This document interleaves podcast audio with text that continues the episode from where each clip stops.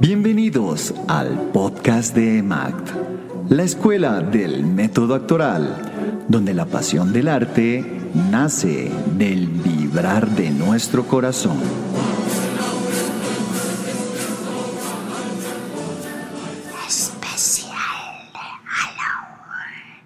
Hola, hola, ¿cómo están? Bienvenidos a EMAC, la escuela del método actoral. Y hoy nos encontramos con... Hola, hola, ¿qué tal todos? Mi nombre es Stephanie Ramírez. Y quien les habla, Felipe Molina Navas. Pero antes de empezar, quiero recordarles todas nuestras redes sociales en YouTube y en Instagram nos encuentran como arroba escuela del método actoral.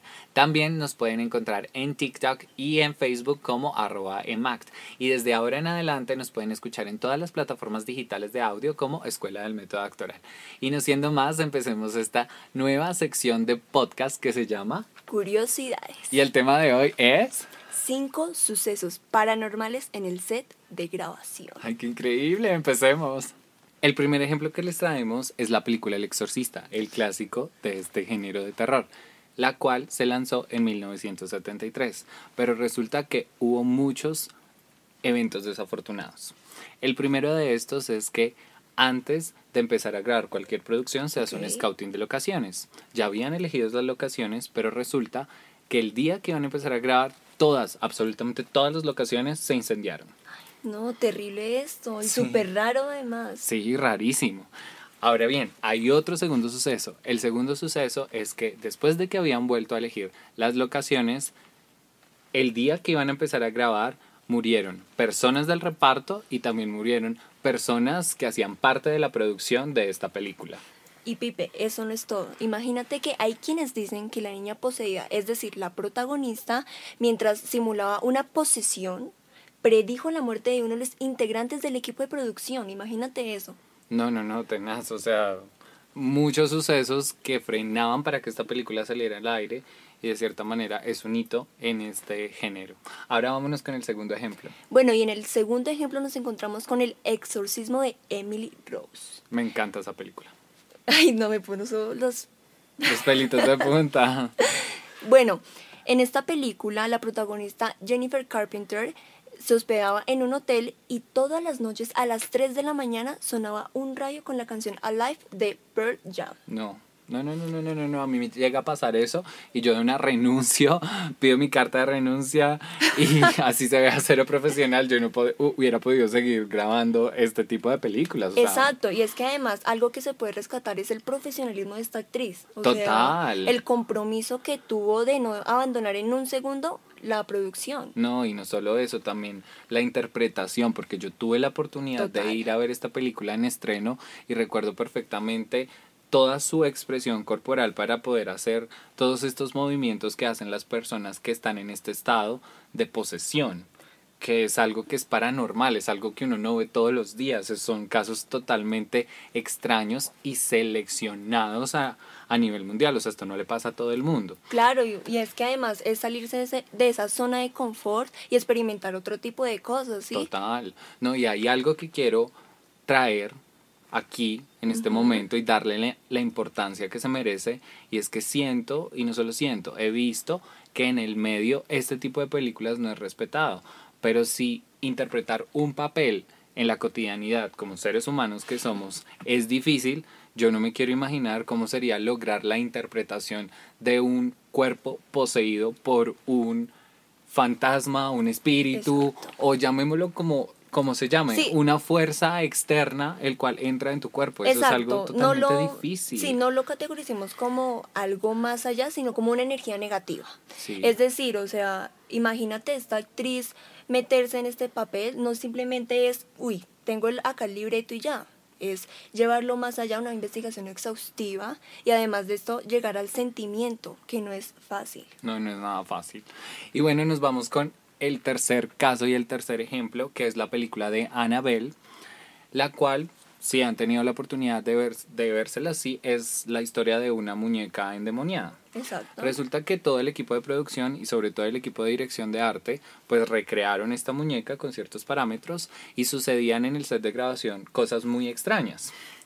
La primera es que siempre la muñeca la dejaban en un lugar específico y después que iban a buscar a la muñeca para poderla usar en grabación, la muñeca desaparecía. Ay, no, la ¿qué encontraban. Es eso?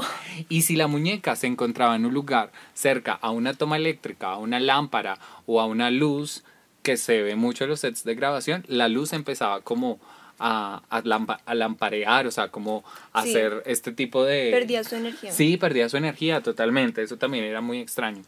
Y el segundo suceso, y es que en la vida real, esta muñeca, la persona que tenía esta muñeca en la vida real, contó y relató que cuando era de su pertenencia, la muñeca dejaba unos mensajes alrededor de la casa.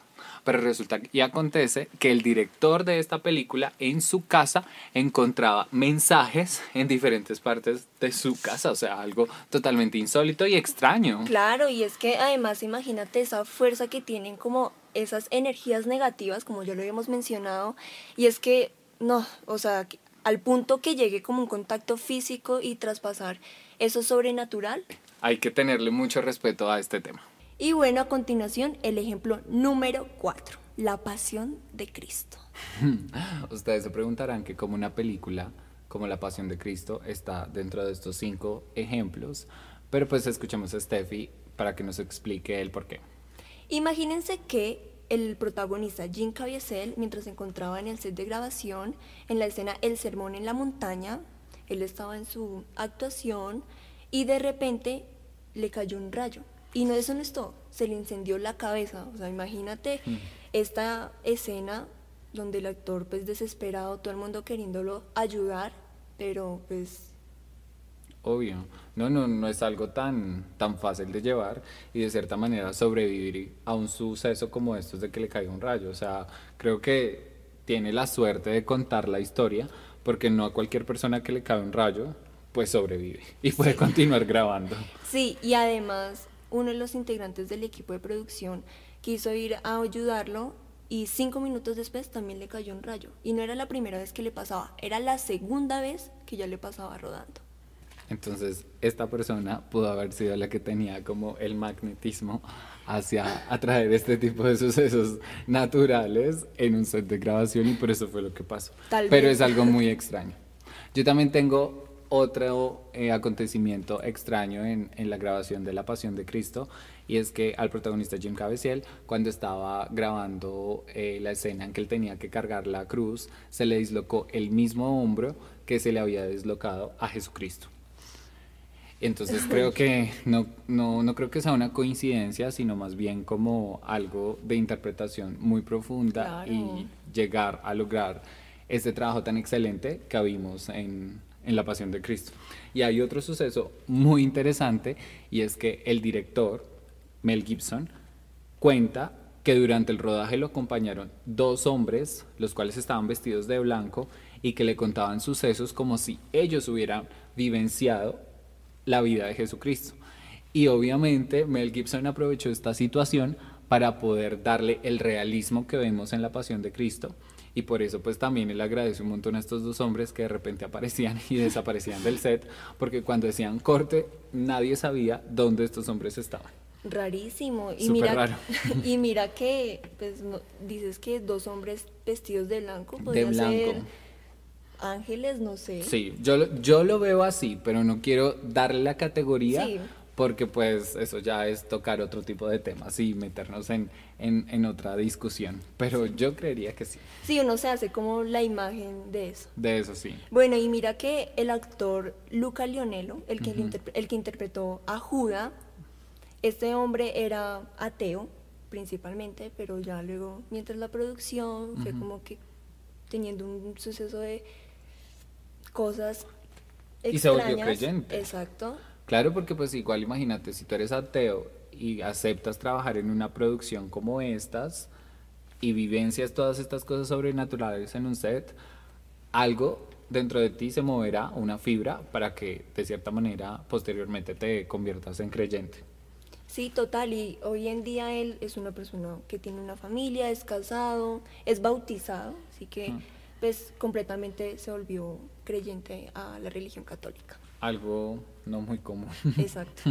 bueno, y en el último ejemplo tenemos la película El Conjuro, la cual es una película a la cual yo le tengo como muchísimo respeto porque de cierta manera los efectos especiales que se lograron en esta película son excelentes y a mí me genera mucho miedito verla, ni siquiera me he atrevido a ver la segunda parte, pero considero que es una película que está súper bien hecha.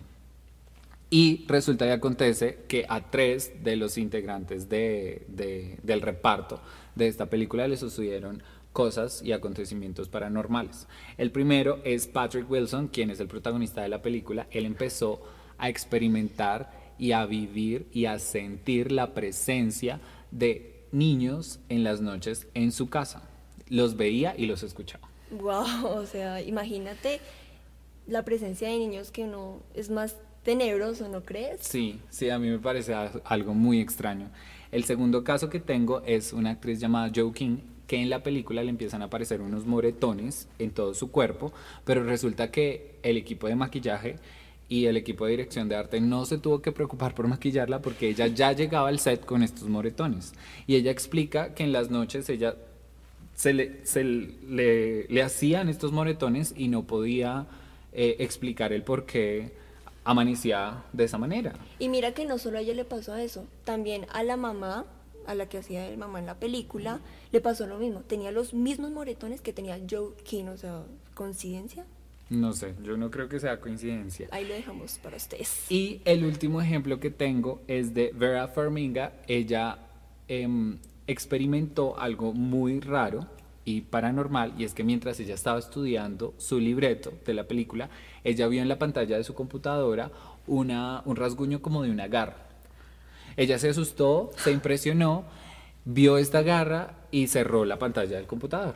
Lo dejó así como porque no se quiso sugestionar y al día siguiente le apareció la misma marca pero en su cuerpo, en el muslo. Entonces ella lo explica y de hecho hay una entrevista en la cual ella muestra cómo amaneció su pierna. No te lo puedo creer. Sí, algo muy extraño y sobrenatural. Y para concluir, tanto la participación del reparto como la producción de este género de películas genera cierto respeto hacia los actores y entender que esto no es un camino fácil y que lleva cierta preparación antes y una investigación exhaustiva, ¿no? Claro, total. Eh, tanto la investigación exhaustiva para poder interpretar este tipo de papeles y también, como tú muy bien dices, un respeto del equipo de producción para poder recrear estos momentos que pasaron en el pasado y que son sobrenaturales y que no son nada cotidianos, o sea, que pasan en el día a día, es muy difícil lograrlo y cierto que uno, siento que uno debe tener respeto ante estas situaciones. Total. Y nada, pues Steffi, a mí me gustaría saber eh, si tú estarías dispuesta a trabajar en una producción de este tipo, de este género, género suspenso, terror, como actriz. Uf. ¿Te Bueno, sería un reto actoral grandísimo porque pues, lleva mucho trabajo, lo, como hemos expresado anteriormente, requiere mucha concentración, tanto eh, alma, cuerpo y emoción también, ¿sabes? Porque no es fácil llegar a una emoción de, este, de esta calamidad. Claro. Entonces sí me gustaría como experimentar ese tipo de cosas en, la trayectoria de mi carrera. Súper. Y bueno, tú, Pipe, ya estando en el medio de la dirección de arte, ¿te gustaría experimentar en este género del terror? La verdad, sí. O sea, es un sí rotundo primero, como tú muy bien dices, tendría que investigar muchísimo y más a profundidad el tema. Y segundo, creo que es un reto poder trabajar en dirección de arte en la parte de ambientación, escenografía, vestuario, maquillaje, para, para poder lograr estos efectos y que se vean bien, porque pues está el nombre de por medio de uno y esto se tiene que ver muy bien. Creo que es un trabajo difícil y para mí es un reto. Sí. Entonces, nada, de verdad, muchísimas gracias por escucharnos aquí en la Escuela del Método Actoral en otro nuevo podcast. Recuerden que cada semana sale un podcast y nada, esperamos que nos sigan a nosotros en nuestras redes sociales. A mí me encuentran en todas mis redes sociales como arroba. Y a mí me pueden encontrar como arroba. Y bueno, muchísimas gracias por escucharnos una vez más y estén muy pendientes de los siguientes podcasts. Chao, chao. chao.